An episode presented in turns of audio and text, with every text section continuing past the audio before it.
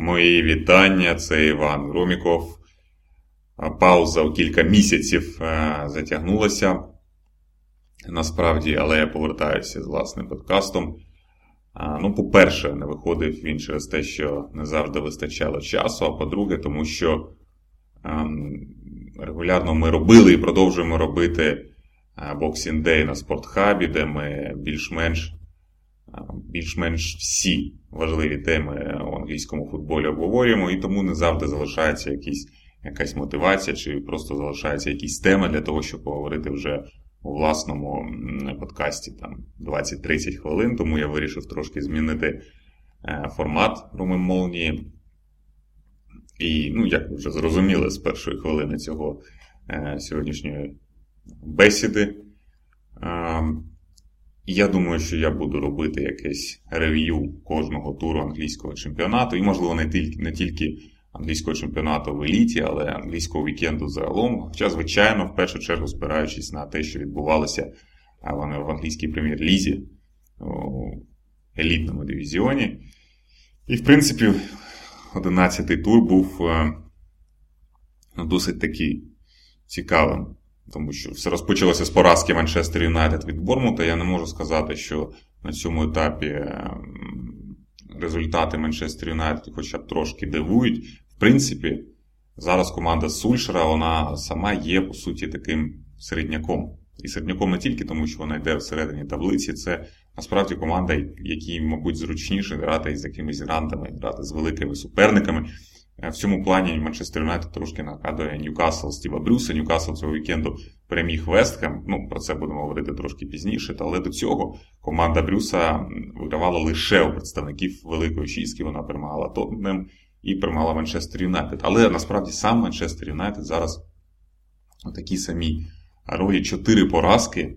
Вже є у команди Сульшера цього сезону. Це ось поразка від Бормута в останньому турі. До того була поразка від Крістал Пелас вдома, поразка від Ньюкасла на виїзді та поразка від Вестхема також на виїзді. Ну, Кому програє Манчестер Юнайтед, ви бачите. І при цьому команда Сульшера зіграла в нічию з Арсеналом, зіграла в нічию з Ліверпулем і перемогла у першому турі лондонській Челсі. Тобто, так, коли є мотивація, коли суперник грає першим номером, Манчестер Юнайтед може себе проявити. Ну, так само можливо в кубкових турнірах. Там ще подивимося. До, до речі, теж Манчестер Юнайтед минулого тижня переміг лондонський Челсі, який зараз е, ну, набрав хорошу ходу. Будемо ще дивитися. Що символічного в цьому поєдинку, я думаю, символічно те, що е, забив Джош Кінг за Борнмут, колишній нападник Манчестер Юнайтед. І він не просто колишній нападник Манчестер Юнайтед, вже після матчу Кінг якраз говорив про те, що, ну, звичайно, є певна додаткова мотивація там зіграти проти хлопців, яких знаєш, хоча кого він там знає. Ну, мабуть, там Лінкарда знає можливо, знає Погба, якого не було. І проти тренера, якого знаєш, він не просто його знає. Так, Джош Кінг, ну, його, звичайно, не можна назвати норвезцем у повному сенсі цього е, терміну. Але він все-таки громадянин Норвегії, він народився в Осло, ну і свого часу він опинився в Манчестер Юнайтед, саме коли Сульшер тренував резервну команду, і він та його агент Джиммі Сольбакін. Я про це розповідав в одному з подкастів ще взимку.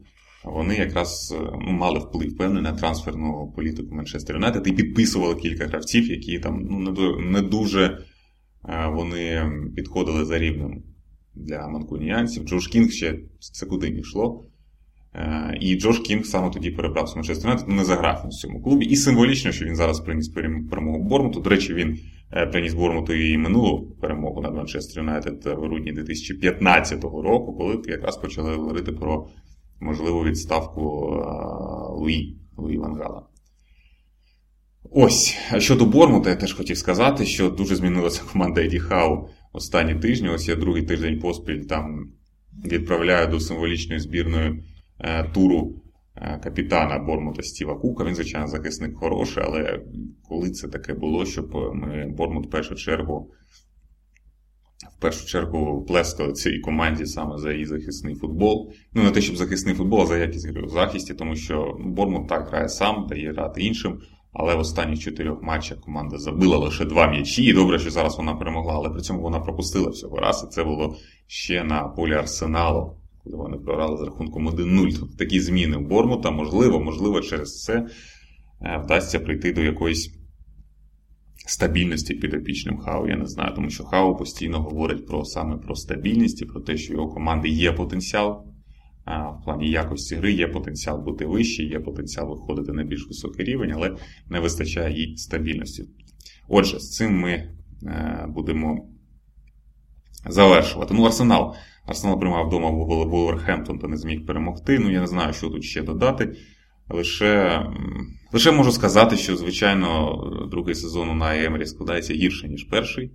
Це очевидно. І незважаючи на те, що результати принципово не змінюються, Арсенал ще досі п'ятий, і, в принципі, він може зберегти цю позицію. Арсенал багато років залежить не від того, наскільки добре грає він, а від того, наскільки добре що погано грають його потенційні конкуренти. Але чутки про те, що там Жозе Мауріньо може змінити на Емері, мене трошки дивують. Я розумію тут логіку Мауріньо та його агента, тому що він зараз намагається просунути Мауріньо куди завгодно, навіть без бажання. Мова не йде про бажання Мауріньо працювати в Арсеналі чи його бажання працювати в Баварії, хоча це я більше вірю. Е, мова йде про те, щоб так е, створювати такий інформаційний е, інформаційний інтерес до його персони, щоб він все-таки отримав роботу, яку він хоче отримати, і там спонукати когось до дій, до звільнення тренера в якомусь іншому клубі. І тому я не дуже вірю в те, що йому в першу чергу цікаво працювати з арсеналом та з керівництвом арсеналу. Ну а щодо самого арсеналу, то це, звичайно, я не. Я можу тільки уявити, як відреагує на ці новини, там, наприклад, Арсен Венгер, тому що ну, зараз там у них, можливо, відносини трошки краще. Вони там в студії разом проводять там аналізують матчі Ліги Чемпіонів, як це було минулого сезону, але все-таки історично Мауріньо це, ну, можна сказати, ворог Венгера в певній. Е, в певному сенсі, і, мабуть, не дуже популярна фігура серед болівальників Арсеналу. Ну, болівальники можуть змінити своє, свою думку, вони вже її змінюють багато з них.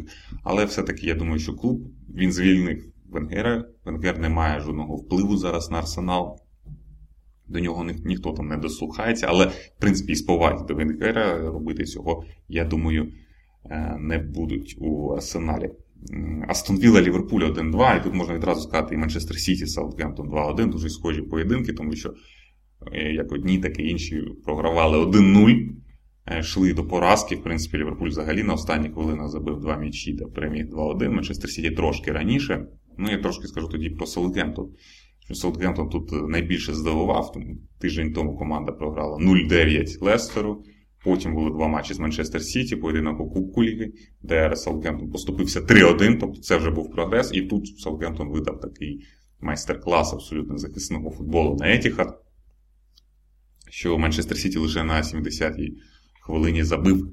Не просто лише забив. Він перше пробив у площину воріт, коли Серхіо власне, відправив м'яч у сітку воріт Саутгемптона. Що я хочу сказати з цього приводу, що Саутгемптон насправді дивуватися не варто. Саутгемптон грає так завжди з Ральфом Хазенхютлем. Це команда, яка ось в неї то вгору, то вниз, то вгору, то вниз.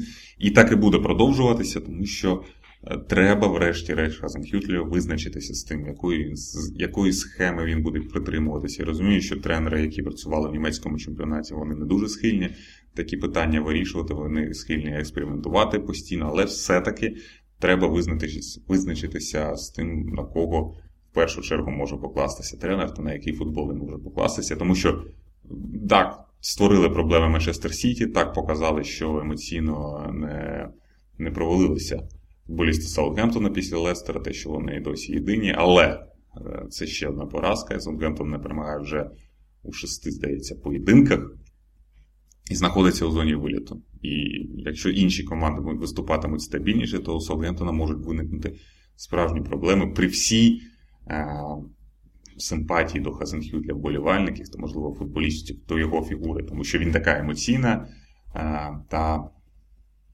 ну, впевнена, харизматична особистість, мабуть.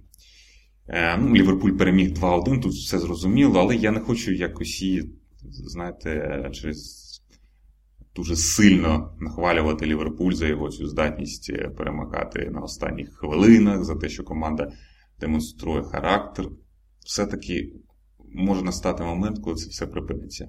Розумієте, треба покращувати Ліверпулю якість гри. Звичайно, тут е, належно треба віддати Астон Віллі. Астон Віллі, в цьому, яка в цьому сезоні вже там поганяла Тотнем, поганяла Арсенал, зараз Ліверпуль, але жодного разу не перемогла. Це дуже прикро е, з точки зору е, Діна Сміта та вболівальників Астон Вілли. Але я думаю, що ми там в найближчі тижні якось про Астон Віллу поговоримо трошки детальніше. Джек Гріліш пропускав цей матч через травму, але я все-таки думаю, що час настав. Час настав Гарету Саутгетку викликати Гріліша, якщо він буде здоровим.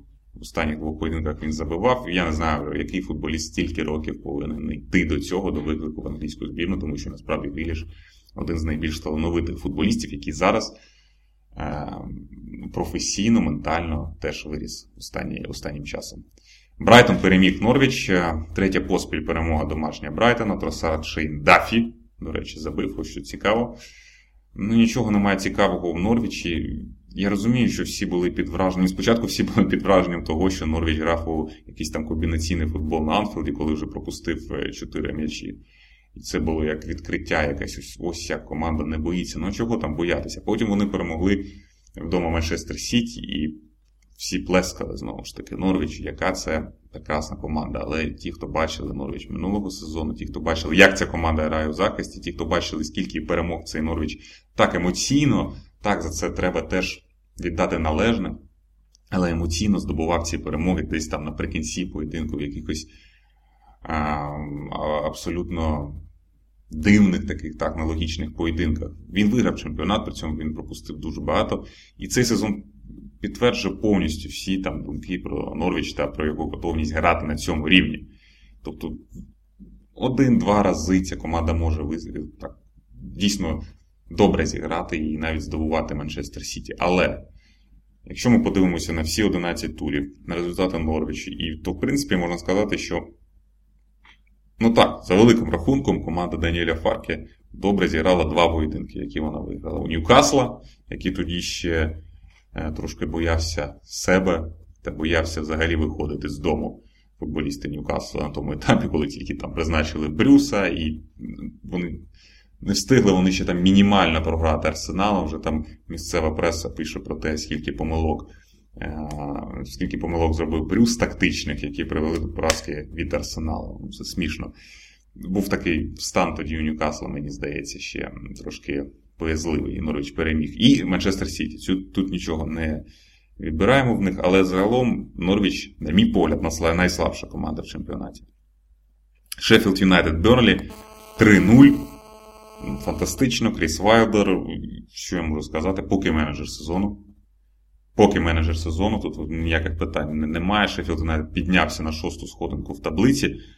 Знову Лунстрам забиває. Нагадаю, що Лунстрам і дуже в схожому стилі, коли він робив ці забігання до штрафної зони суперника, він так само забив у матчі з Крістал Пелас у другому турі.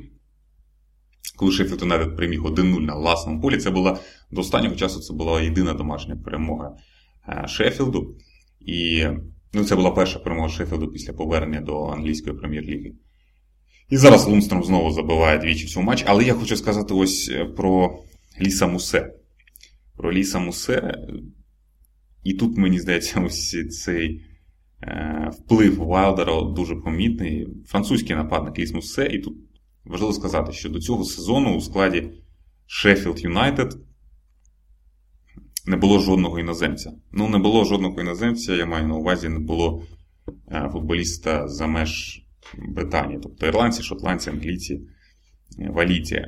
Взяли мусе, я думав, а чого мусе? Ось якщо якщо вже вже пробувати це, то чого починати з мусе, який там відіграв за Бормут більше 50 поєдинків, забив при цьому три м'ячі. Ну, був абсолютно непомітною фігурою. До речі, як багато хто в Бормуті. Це не образа для Еді Хау, але багато футболістів в Бормуті. Хороших футболістів, які приходять до Бормуту, вони можуть там зіграти, при тому, що команда, можливо, і стає сильнішою. Отже, Ліс Муссе. І що зараз Муссе робить у складі Шеффілд Юнайтед? Він забив тричі. Він забив, нагадаю вам, забив Арсеналу два тижні тому, коли Шеффілд переміг вдома минулого туру, він забив на полі Вестхема. І в цьому матчі з Бернлі він не забив, він віддав три гольові передачі. І ось цей ефект Вайлдера, який, на мій погляд, ну, просто робить якісь дива останні роки. Абсолютно дива.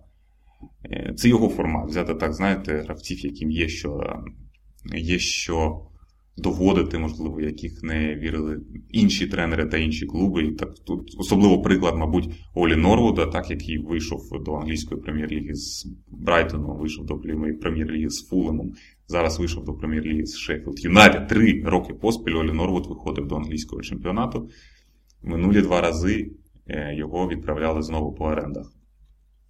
Він не не залишався. Його не вважали достатньо хорошим для того, щоб він грав на елітному рівні. Кріс Вайлдер в нього повірив. І зараз я вам можу сказати, що Норвуд ну, один з найкращих гравців у Шеффілд Юнайтед. Хоча, в принципі, я не можу навіть так зробити вибір, тому що це насправді командний футбол. Те, що показує Шеффілд Юнайтед, це командний футбол.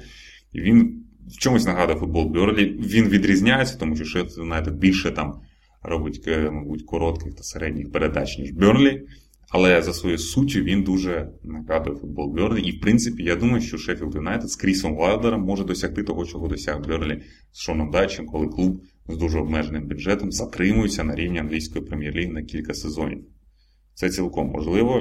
Бачимо, що команда вчиться, кожного тижня вчиться і додає. Спочатку була яка проблема там у Шеффілд Юнайтед. Спочатку вони просто набрали недостатньо. Недостатньо перемагали вдома, була одна перемога, вони це зробили. Вони потім говорили про те, що вони недостатньо забивають, вони вже забивають пристойно. Тричі тричі вони забили Бернлі, це Бернлі.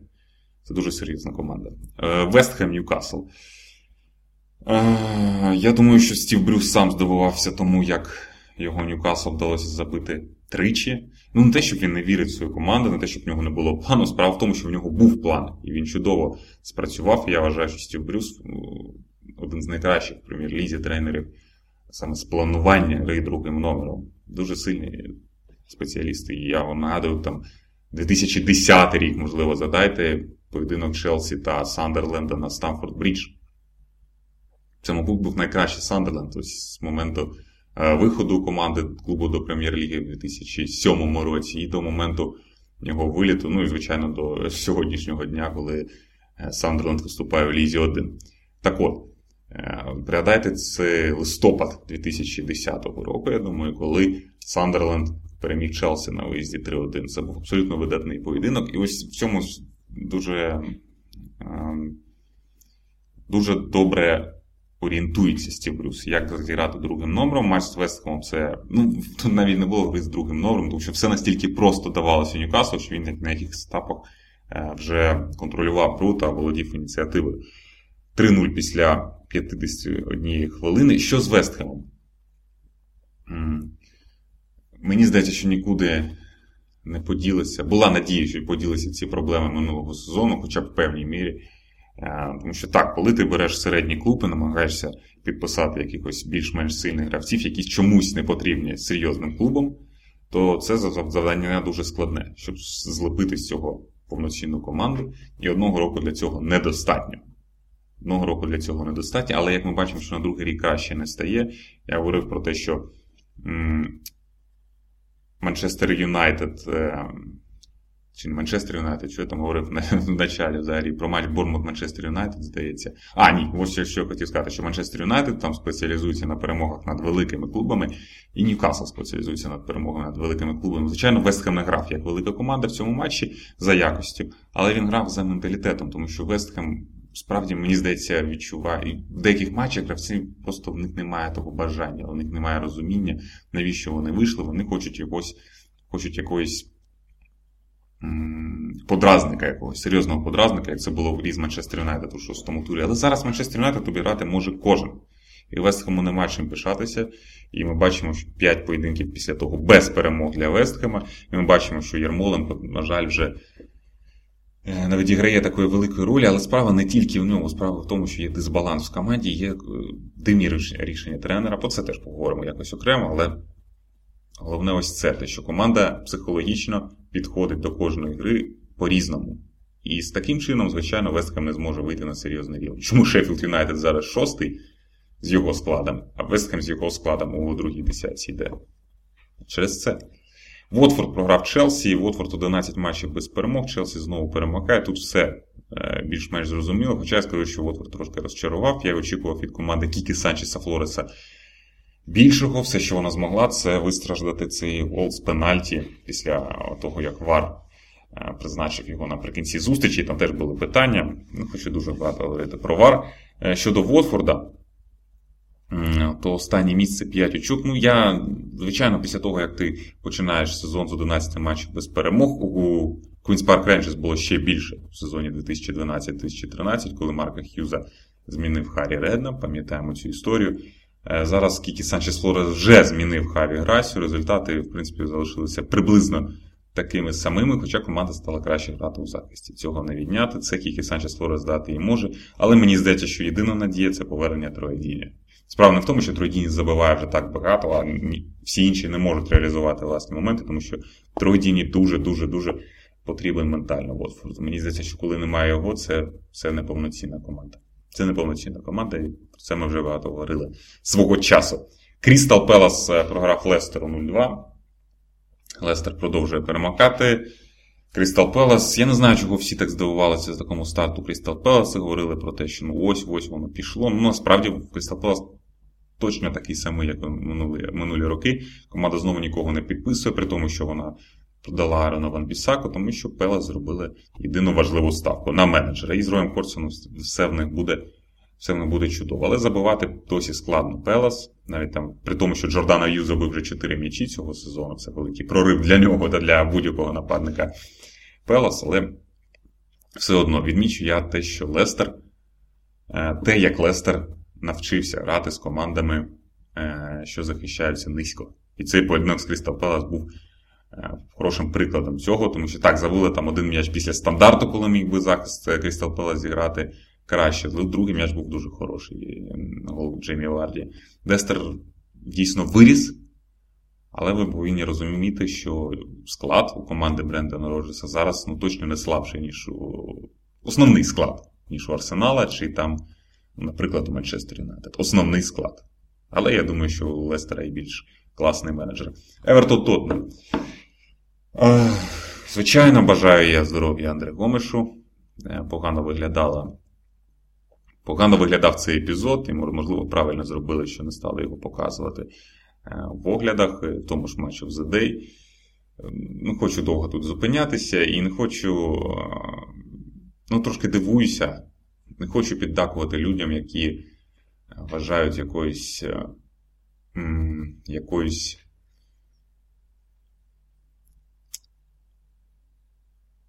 неприродньою реакцією там Сон Хьонміна чи Сержа Ор'є в тій ситуації, тому що вони там грали на публіку чи щось таке, коли там е, трималися за голову, ледь не плакали. Я думаю, що це було абсолютно, е, абсолютно чесно з їх боку. Не бачу в цьому нічого такого. Я думаю, що ті, хто знаходяться поруч, і ті, хто розуміють, що Сон Хюмін не Ройтін, і він розуміє, що він, можливо, і не зробив нічого такого кримінального, але якісь його дії, яких, яких він міг не робити, вони е, нанесли таку серйозну травму іншому футболісту. Ну, це е, абсолютно нормальна реакція. Щодо цього поєдинку, то поєдинок лайно повне. І знаєте, коли ось у матчі в Задей ту Марк Чепмен сказав про те, що. Е, жахлива гра, і, можливо, її чи це Кьоун був. Вони обидва сказали це, що її так ем, споганив цей вар. Гра затягнулася. Ну, звичайно, була ще травма Хумиш, але гра затягнулася в цілому, було багато зупинок, якісь дивні рішення. Мартін Аткінсон не може піти подивитися сам на ці повтори і завжди ну, немає динаміки. Але я думаю, що ну, хлопці, ну не було б того вару, ця гра була б таким самим лайном. Тому що дві команди такі грали. При всій повазі до Евертона та Тотнема, це той матч, коли ніхто належним чином не вірить в себе для того, щоб виграти цей поєдинок.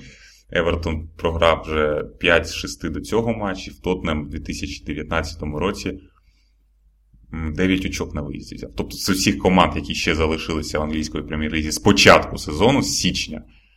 Тотнем набрав найменшу кількість очок у виїзних поєдинках. Ну, це сором. Це сором. І тут новина про звільнення Ніко Ковача. мене, мене мене дуже. Дуже не те, що вона порадувала мені все одно, вона змусила пригадати поєдинок Тотна Баварія 2-7, зрозуміти, що так. Все-таки ми були праві. Це проблема у Тотнемі. Це проблема у Тотнемі, який може програти на своєму полі 2-7. Нічого видатного в грі Баварії тоді не було, і нікого зараз не вражає такий успіх у матчі з командою Маурісіо Почетіно. Хоча в цьому є позитив. В тих 2-7 є позитив, тому що після все, що трапляється з Тотнем після того, воно вже виглядає не так вже і погано.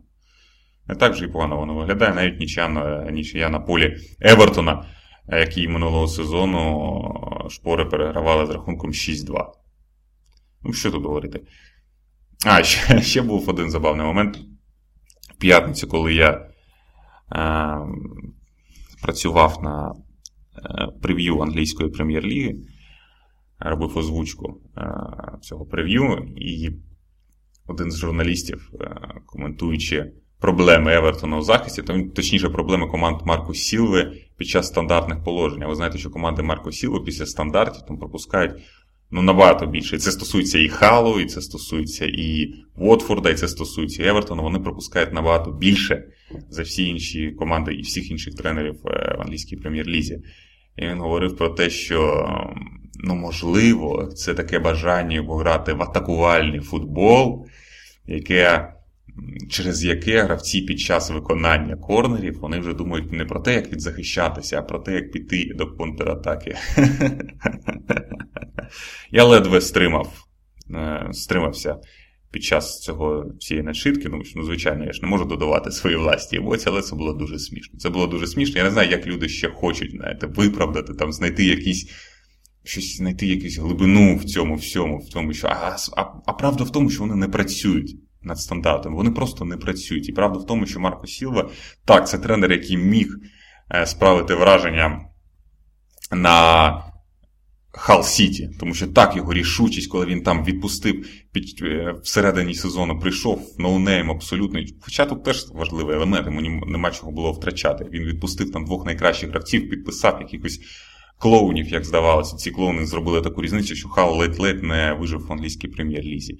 В Отфорді він непогано почав, але ось дистанція показує, що ну, він, він пустий. Повністю пустий. І атакувальний футбол, ну, вибачте, ті, хто бачили хоча б вчорашню гру з Тотнемом, ну, це атакувальний футбол, мабуть, так. Це, мабуть, атакувальний футбол у розумінні експертів.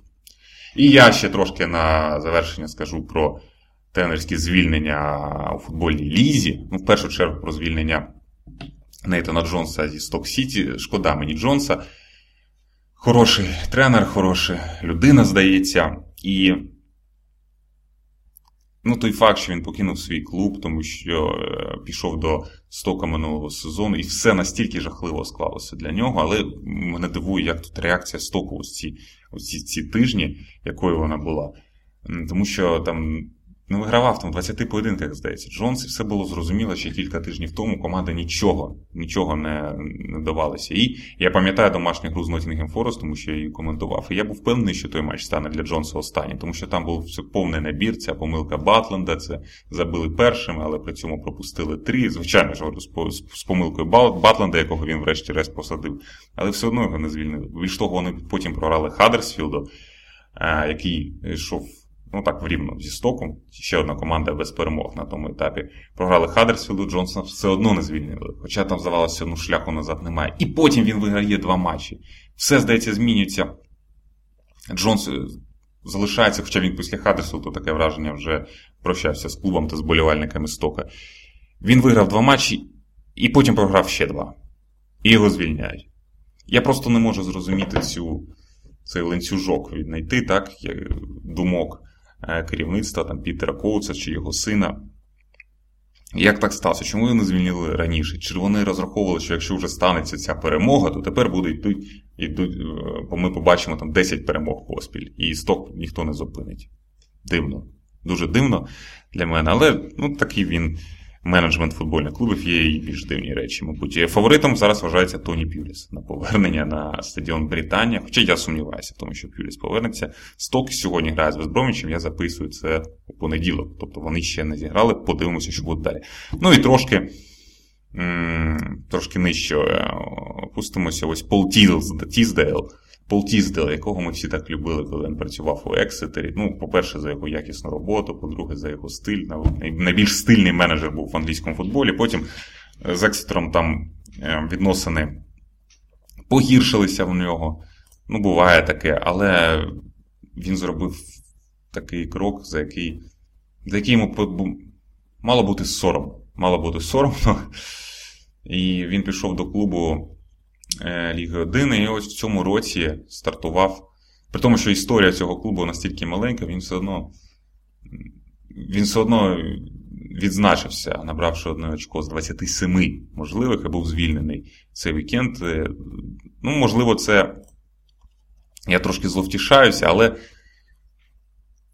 колись я був кращої думки про Пола Тіздала, ніколи я не думав, що він опиниться в тому клубі, який свого часу забрав собі місце Вімблдона у футбольній лізі. Був такий неприємний момент пару років тому, і зараз е, все для Тіздела закінчилося. Не знаю, не знаю, кого він очолив після цього, але завжди цей присмак буде залишатися цього МК десь десь е, поблизу пола Тіздела. Отже, на цьому будемо будемо завершувати. Наступного тижня Ліверпуль гратиме з Манчестер Сіті, і це буде, безумовно, одна з головних тем наступного подкасту Гром і Молнії. Ну що ж, зустрінемося.